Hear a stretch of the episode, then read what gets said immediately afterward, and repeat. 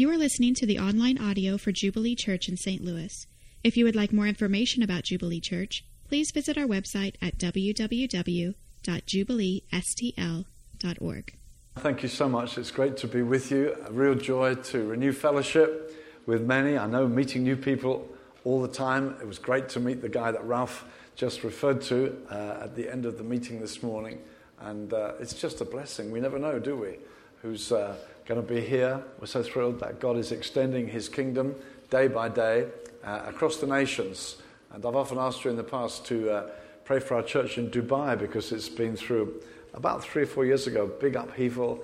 And I just had an email since I've been in the country, which is about a week now, saying that their last meeting, which is always on a Friday in Dubai, they were just under 500 people. I mean, that's from all around the world, but meeting there right in Dubai. God's given us grace to touch nation after nation, and let's pray that God continues to enlarge that.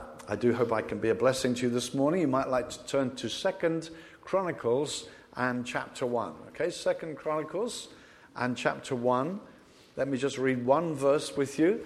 But I'm also going to read some other verses there subsequently. So if you do turn to Second Chronicles, we'll be there throughout my message. And let me read verse 1 to you. Now Solomon, the son of David, established himself securely over his kingdom. And the Lord his God was with him and exalted him greatly. Father, we thank you that you can rescue a life, you can put our feet on a rock, give us meaning and purpose, even give dignity to the likes of us.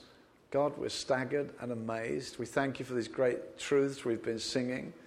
Lord, you can wash away the crimson stain of our guilty conscience, make us white as snow. Think of snow glistening in the sunshine, seems to have a life other than itself. Lord, we thank you. We have a life other than ourselves, better than anything we could produce, given to us freely through the Lord Jesus. God, we give you the praise. We give you the thanks. We thank you. We are in the house of God now. This moment of our lives, we're before God. We're with brothers and sisters. We're with an open Bible. Father, thank you for these huge privileges. Please, Father, let your Holy Spirit come on us now, lead us into truth, be greatly glorified in and through us. We do pray, Father, in the name of Jesus. Amen.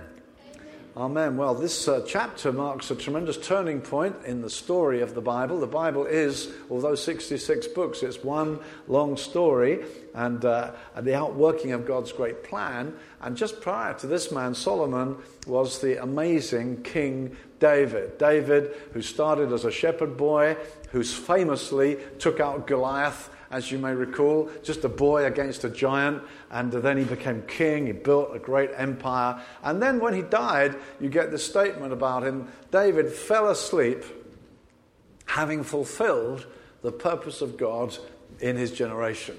And what a statement. Wouldn't you like that on your gravestone? He fulfilled the purpose of God in his generation. And then comes Solomon. He's going to take on what David left, and he's going to fulfill a purpose. And for us, the Bible always speaks about Jesus in terms of his being Son of David. Oh, Son of David, have mercy on me, we read. And Jesus comes as the one fulfilling that role of David as the great king. And we're rather like Solomon. We come to step into the place that he has left. He's done a work, he's completed a work, he's fallen asleep, as it were, but God's raised him and given him glory. And now it's in our hands. The baton is passed to us. And so as we look at David here, Solomon rather, we're going to see an example of one who followed through well, carrying the baton that his father had passed to him. I want us to see it in that way. We're going to look at Solomon, but at the same time to contemplate our own lives and think, Lord, how am I going to be living the best I can for you? So let's see right from the beginning. It says Solomon established himself securely. Now that's a simple statement, and in Chronicles it's made simply. But in Kings, which, if you look in the Bible, it's an interesting book. I mean, it is one long story, sometimes like a river. It breaks into two, then it comes back together again. And so you get 1 Samuel, 2 Samuel, 1 Kings, 2 Kings. Then you get 1 Chronicles, runs parallel. Then they come back together again in the story. And in 1 Kings, you find a similar reference to Solomon. And it says of him in Kings that he established himself. But it's interesting to notice that it all starts with God choosing Solomon. The reason that he was the one to be king wasn't because he was a very impressive guy. When it says established himself, you can kind of think, well, is this a self-made man? This is a guy who's born on the right side of the tracks and he just really improved himself and, yeah, he's the inevitable king. No, it's not like that. Actually, David had other sons, and there were others who maybe we would have thought would have done better to be king. Because really, Solomon, you could argue, didn't really deserve to exist. What was his background? His background was that one day this beautiful man, David, he had a flaw in his life. He had a weakness. And there was a time, though he was already king and doing magnificently, there was a day when he saw a woman naked, bathing. And he just suddenly found lust overwhelmed him. And he went and took her. He committed adultery with her, arranged for her husband to be killed, and just took her to himself. In a cruel way, just took it. And Solomon was their child. Solomon, if you like, he shouldn't even live. He shouldn't be there. This woman should have been with another, a husband. None of David's taken her. And then you think, Solomon is chosen to be king? What does he deserve? He deserves nothing. And it's an amazing thing that God chooses us. And so this we were looking at this morning begins with God's phenomenal choice. Sometimes you look back and think, why did God choose me? You see people baptized on this great little video. And now so many of us, when we come back out of the water, we think, I'm a child of God. Boy, I don't deserve this. God's had such mercy on us. But what a privilege it is to know that if we're a Christian, it's because God chose us. It's not because we think, well, I'll look at this faith, I look at Islam, I've researched Buddhism, I really looked into Hinduism, I thought about Confucianism, and I worked. No, you didn't work it out at all. Jesus said to his disciples, you didn't choose me, I chose you. I handpicked you. And the Bible even says in eternity, he handpicked us. And that's what gives our lives a sense of purpose and meaning and destiny, that somehow in the mercy of God, he actually knew you by name and chose you. And there was a moment when he opened your eyes to see him. And suddenly your life took on meaning. Suddenly, it's not just, well, I go to church now, but suddenly you are right in the hand of God. You're right in his program. And that gives you meaning, that gives you purpose. And that's true here of Solomon. And so David says to Solomon in the last chapter of 1 Chronicles, and chapter 28 at least, verse 10, now consider, Solomon, the Lord has chosen you. Consider this. Be aware of this. This massive privilege. You've been chosen. And the Bible often makes that point. It's God who initiates. So that even Abraham who began the whole deal, he was the father of all who believe. It says God chose him. It wasn't that Abraham was searching for God. It's not that I've got a God thing going in me. He's just a pagan. He's an idolater. And God comes to him and chooses him. So I've got a great plan for your life. And then having chosen him, is utterly committed to him. I mean, Abraham is not impressive. You read the story of Abraham, you find that even he goes into a foreign situation, his wife is stunningly good looking, and he says to her, look, when we get there, this could be dangerous for me, they may fall for you, just say you're my sister. I mean, what a man. Threaten the life of his wife. And so she says, okay, I'm his sister. So the guy says, oh, come with me. And then takes her into his home. And then sickness falls on the whole house. And the guy says, what's going on here? Is there some sort of curse on us? And then God says to him, you call upon my prophet. He'll pray for you. Your prophet? Yeah, the guy who lied to you. The guy who cheated on his wife. That guy. He's my prophet will pray for you. What, him? Yeah, him. Because I've chosen him. I've chosen him.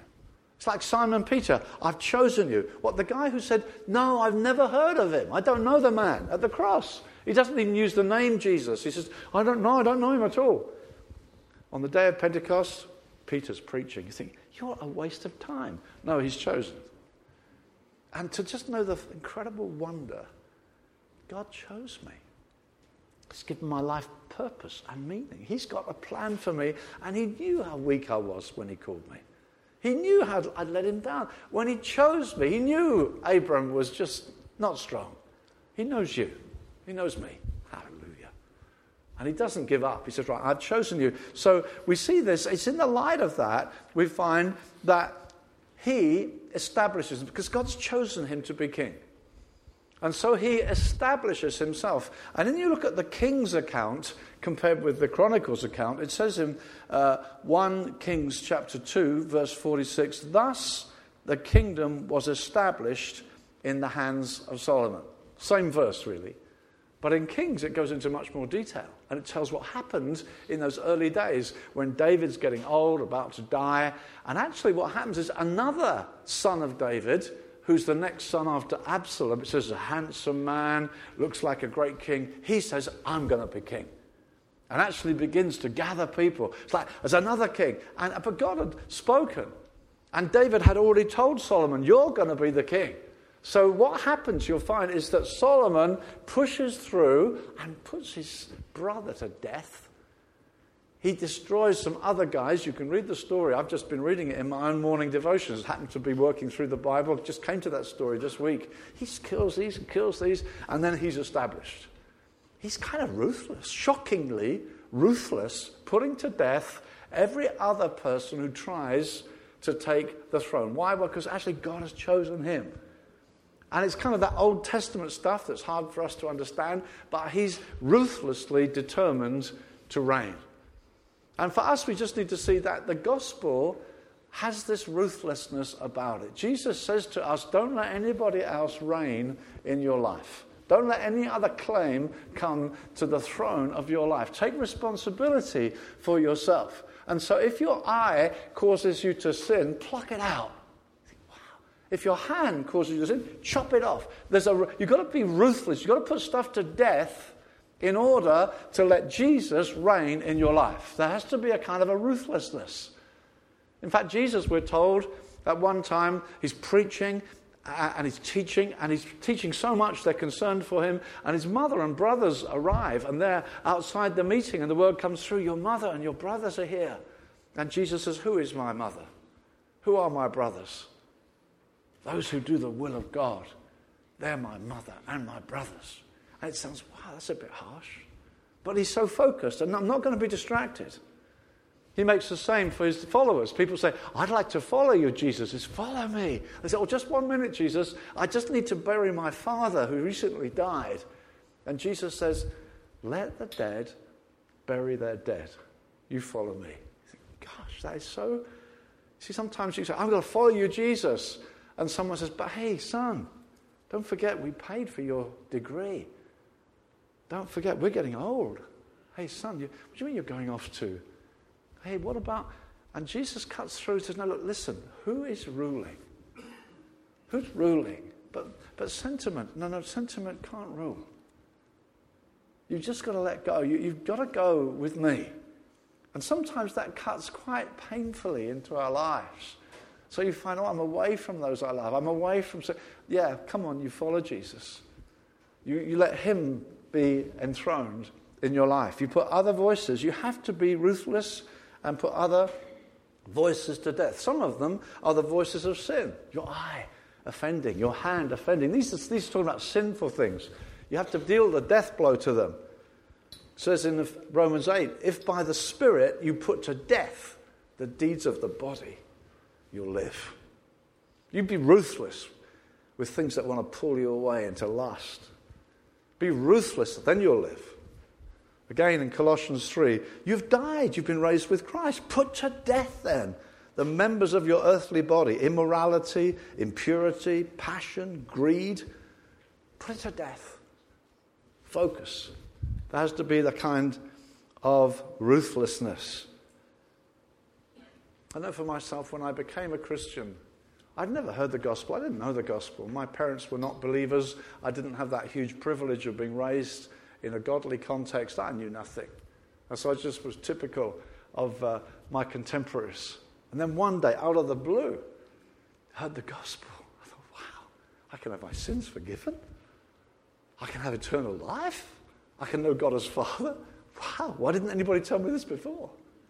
I remember feeling, why haven't I ever heard? Why has no one told me?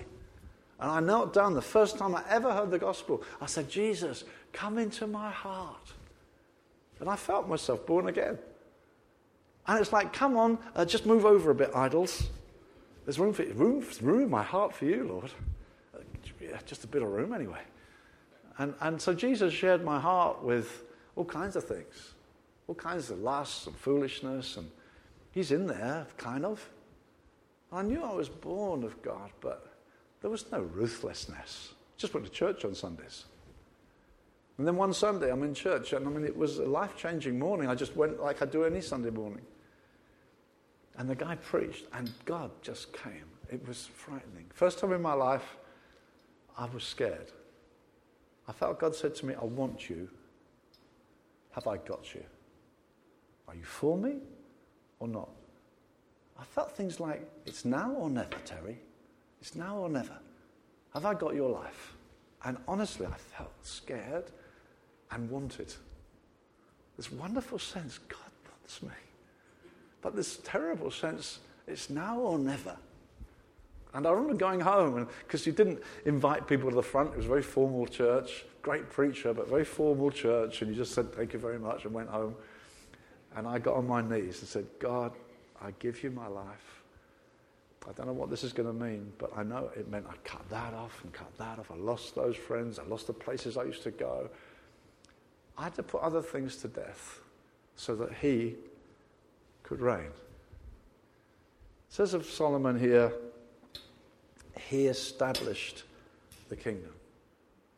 All other pleasures, popularity, pleasing others.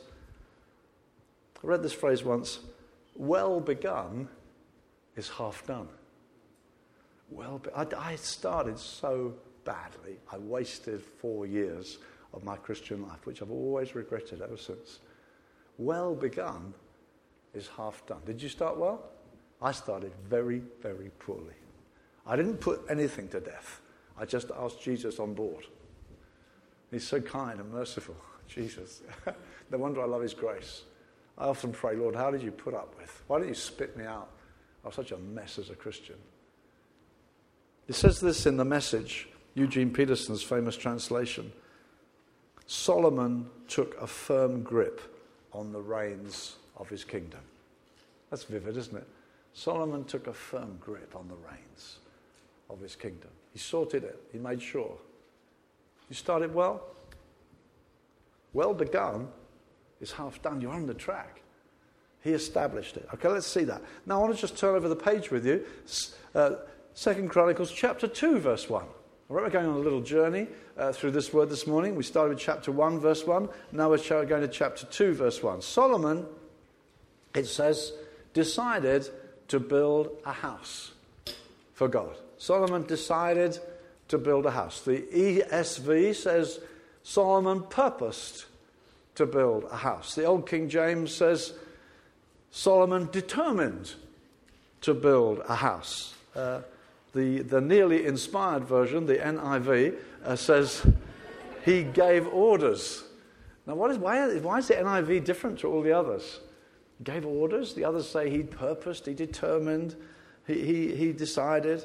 Gave orders. What's the difference? Well, apparently the Hebrew word, I did a bit of research and looked into it, the Hebrew word literally says he said. And so the NIV translators have thought, well, if he said, he must have said it to somebody.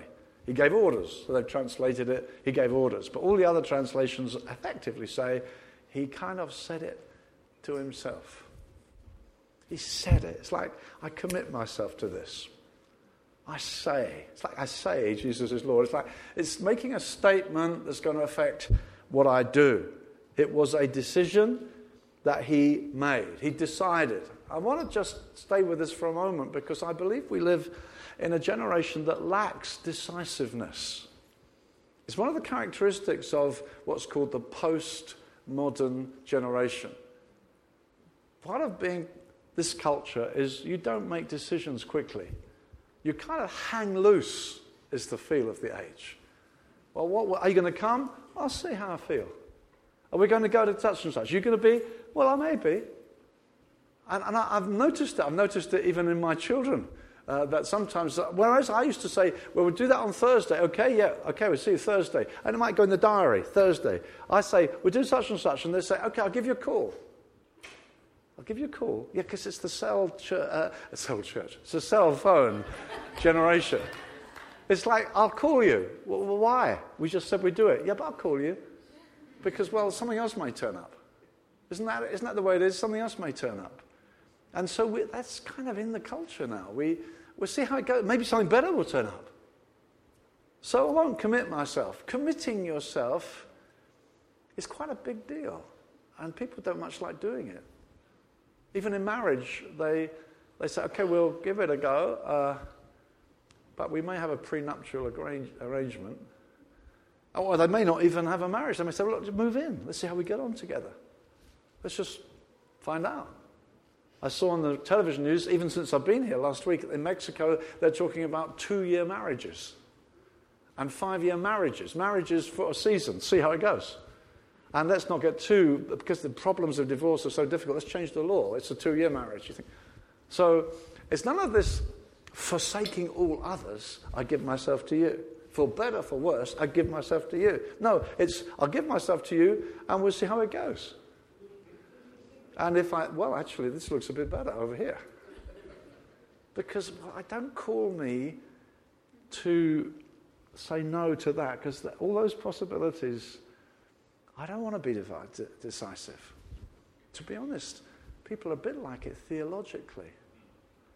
They say, well, this is what I used to believe, but I don't know, this paperback was pretty exciting. And some of the stuff they're experiencing, I mean, I used to believe that, but I think, and people have become very flexible. And I feel it's important just to see here. He decided, he made a step of decision based on a prior claim. God had chosen him. That's the whole point. It's not that I'm a free agent, really. God has chosen me, and on the basis of he having chosen me, that is going to affect decisions I make to prioritize. You make decisions. You prioritize to keep those decisions. Do you have difficulty making decisions?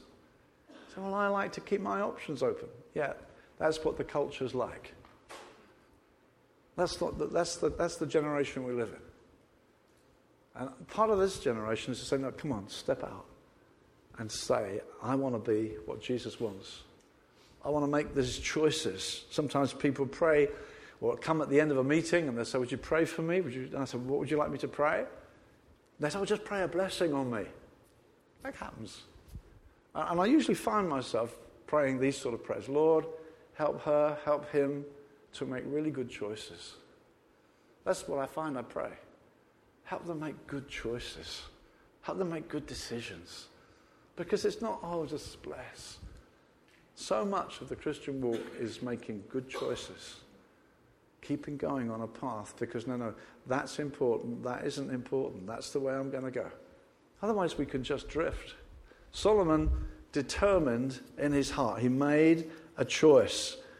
He gave God the first place. Then the next thing we see, if you turn over again, is the story unfolds, chapter 3, verse 1.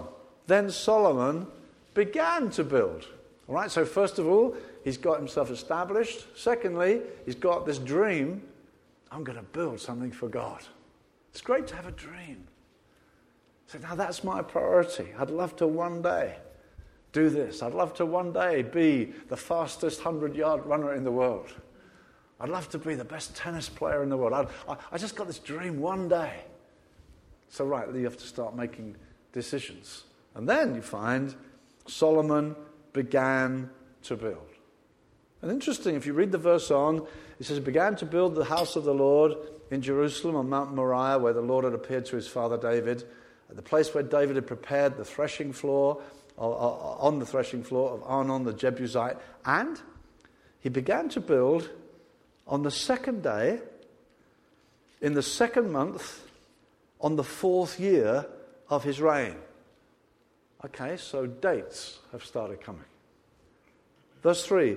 Now these are the foundations which Solomon laid for the building of the house of God. The length in cubits, according to the old standard, was 60 cubits, and the width 20 cubits. So I have a dream. Now I'm going to begin to build. When you begin to build, dates start coming. You notice that? It's different to have a dream. I have a dream. You're going to build? Yeah, I'm going to build. When are you starting? Do you have to start? Yeah, you have to start. And on Thursday nights, we have a program for people starting. What, you mean I have to commit myself? Yeah, dates. Dates. Dates start kicking in. What do you mean I have to get on the program? You have to get on the program. Well, I'd love to be a house leader. I could just feel myself. We're going to come on the training?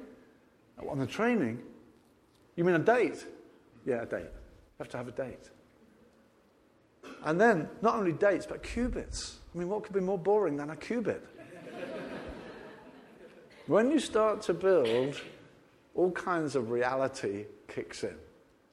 And beloved, that is the difference between dreamers and builders. That you don't get scared of dates. You don't get scared of commitment. You don't say, I love it. Well, I said, we'll see how it goes. I'm open-hearted. We'll see how it goes. Yeah, I'd love to think, wow, church in St. Louis, that would be great. But are we going to build it? Yeah, we're going to build it. When does it start? Well, there's a date. There's a program. There's a course you can go on. See, I'd love to serve God in the Middle East. Whoa. Well, you have to learn Arabic. Arabic? And there's a course. It's every Thursday. What, you meant to turn up and you have to learn verbs and nouns and vocabulary, all that stuff? Yeah. Yeah. It doesn't happen without starting to build. And you'll find with builders like Nehemiah, who's perhaps one of the greatest builders in the Bible, it's when you start to build that you hit the challenges. It's when the dream begins to be something we're actually getting on with that you hit obstacles. You don't have obstacles in dreams. It's when you start to build. Nehemiah is building a wall for God. And then they said, what are you doing building here? How dare you build here? We don't want this wall here. It's like, how dare you come into our turf? We're just down there. Hey, what are you playing at? We know you. And his motivation gets searched out. They said, we know what's on your heart. You want to be the king. You're building revolution. You're self-motivated. His motives are searched out by other people. Actually, he's got a pure heart. His passion is to see Zion rebuilt. But it's when he starts building that people say, yeah, I know what you're up to. You're self-seeking. You're a manipulator. You think, I don't need this stuff. I'm just trying to serve God. Oh, yeah, but it's when you start building, you hit all kinds of problems. When you start building, it's, well, will we keep building when people threaten? I mean, Nehemiah's life was threatened. They said to Nehemiah, they're going to come. They're coming at night. You better flee. And he said, who am I? He said, should such a man as I flee? He said, well, that sounds pretty arrogant, such a man as I. Nehemiah, you're so proud, such a man. No, it doesn't mean he's proud. It's very clear if you read the book. He's not a proud man. What is he? He's a called man. I know God's called me to build. So should a called man run away? But those challenges, dear friends, only come when you start building. And so building takes time. Building takes commitment. Building takes being involved and being there. And beloved, that happens in your own life too. You have to start building your Christian walk. It talks about being rooted and built up in your faith. The Bible mixes metaphors, roots and bricks together. Rooted and built up. We get rooted into Jesus, but we also build. And how do you build? Well, to be honest, you've got to get to build. Build a prayer life. Would you say you're building a prayer life? Now we'll be saying in these next 3 nights that God's grace is free and wonderful.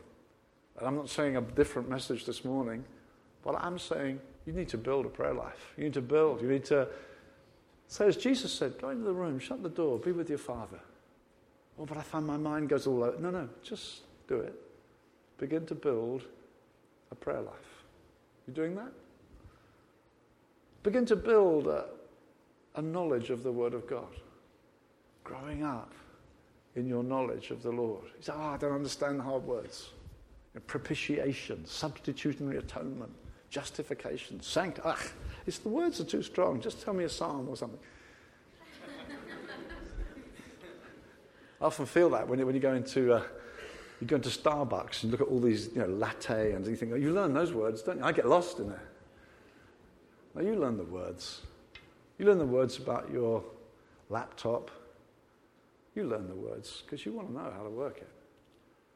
You've got to start learning the words. Build. When I first left work, I felt God called me. I went to be an evangelist, do door-to-door. I'd not been to any Bible college at the time. And I thought, well, I don't know the faith very well. I can tell someone, come to Jesus. So I bought myself a Louis Berkhof systematic theology. And it was very tiny print. I mean, you needed and it was miserably tight. Not like Wayne Grudem, with big print and questions at the end.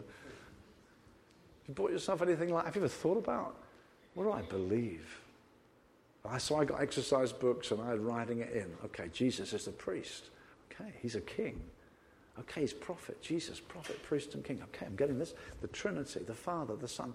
I'm learning. I'm beginning to build some knowledge. You building your knowledge? Getting to know God? You've got to start building, dear friends. You have to say, I'm going to build a life for Jesus. I want to get involved. I'm not just going to have a dream. You say, well, I tried, that didn't work for me. It says in John, you shall know the truth, and the truth shall set you free. But look in the context. He said, if you continue in my word, then you will be my disciples, then you will know the truth, and the truth will set you free. It's not a verse that you're supposed to pluck out of its setting. Know the truth. It's like, if you continue, sometimes, I tried, didn't work. Did you continue in it? If you continue in my word, then you'll know the truth. I see it. I get it. I'm getting more revelation. I'm understanding it. I'm working it through. You see, a lot of oversized people know that if you eat that diet, you'll lose weight. They know it, but it doesn't actually do much for them. You have to work it through, and then that truth will do stuff. Now, knowing the truth of God, we have to be builders. God wants us to build a life.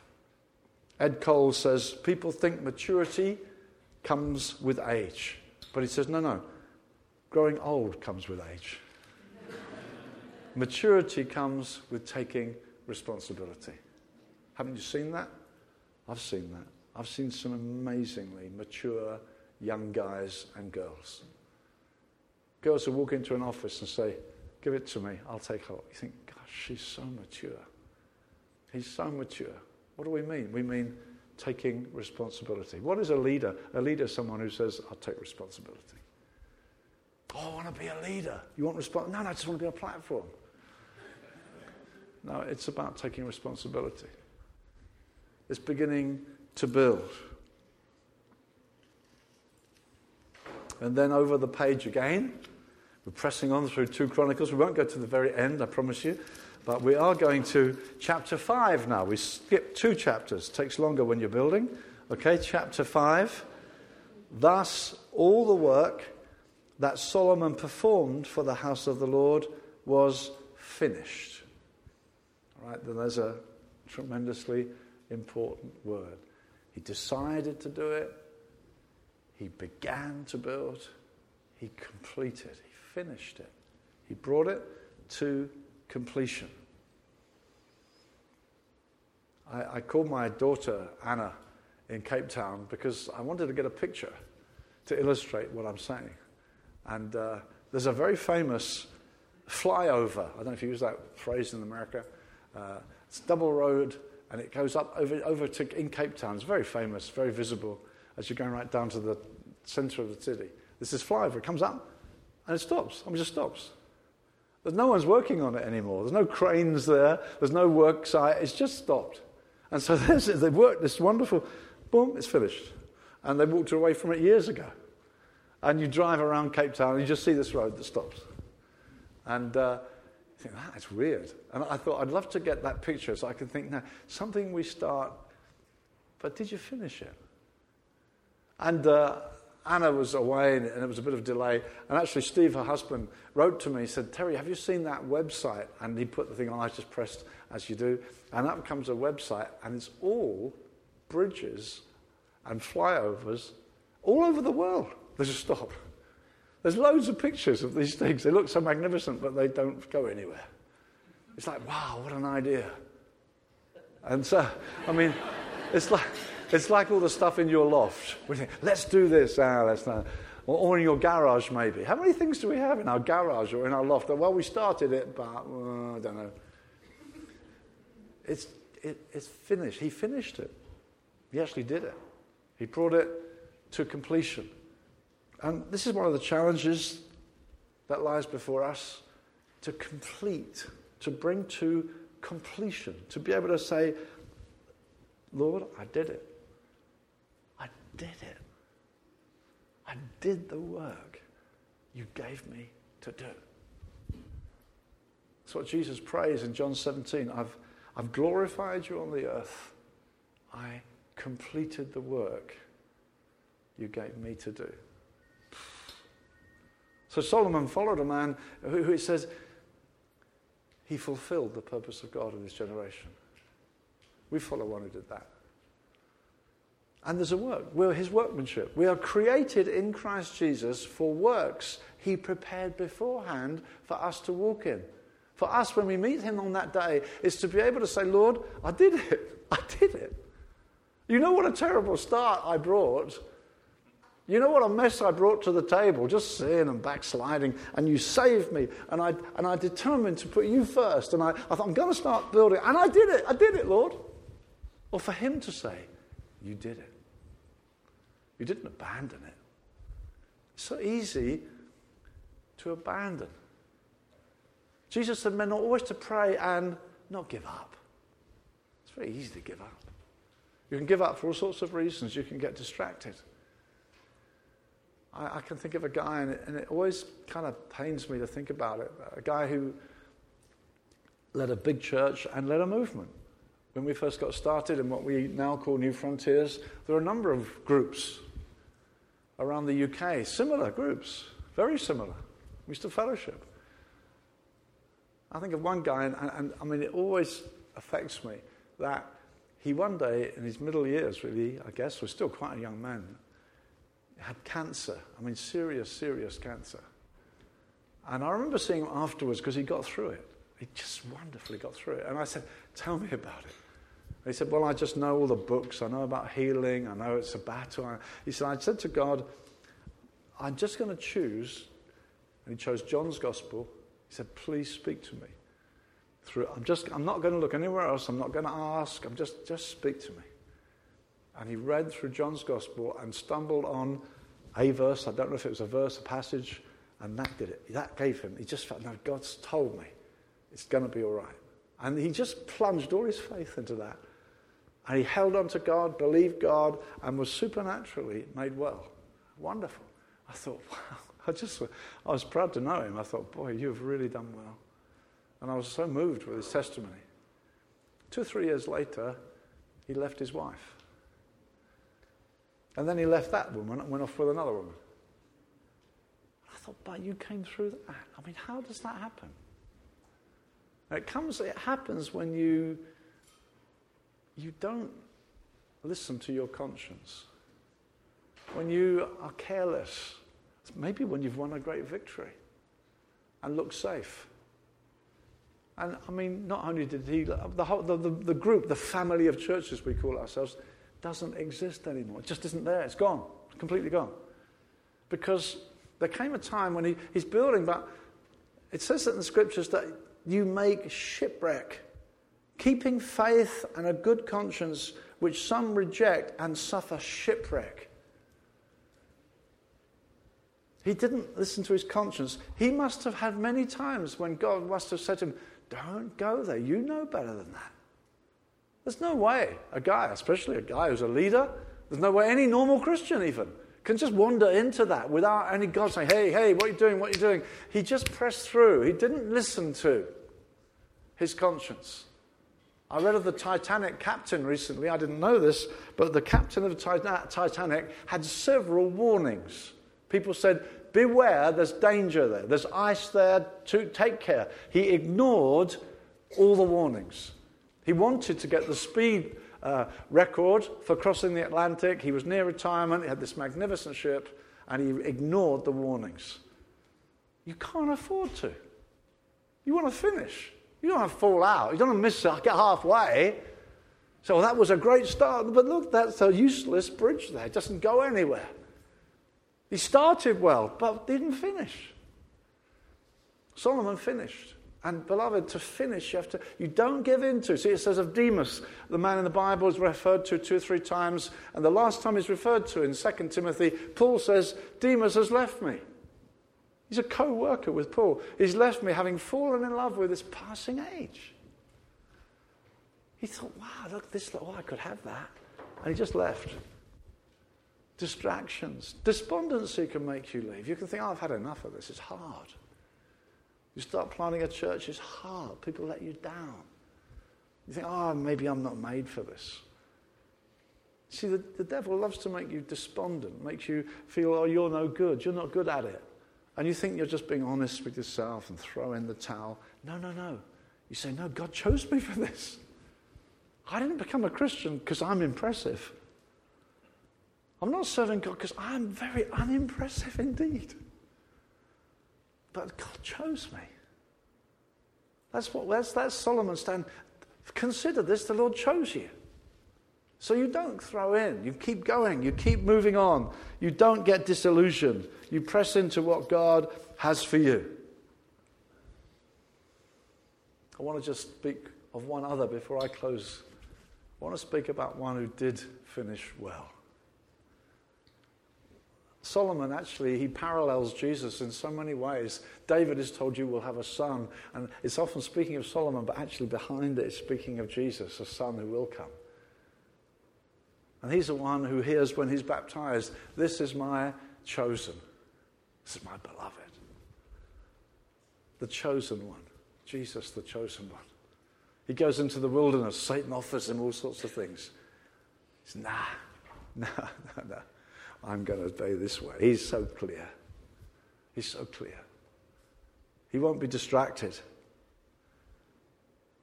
My son Joel, he's a remarkable, beautiful boy.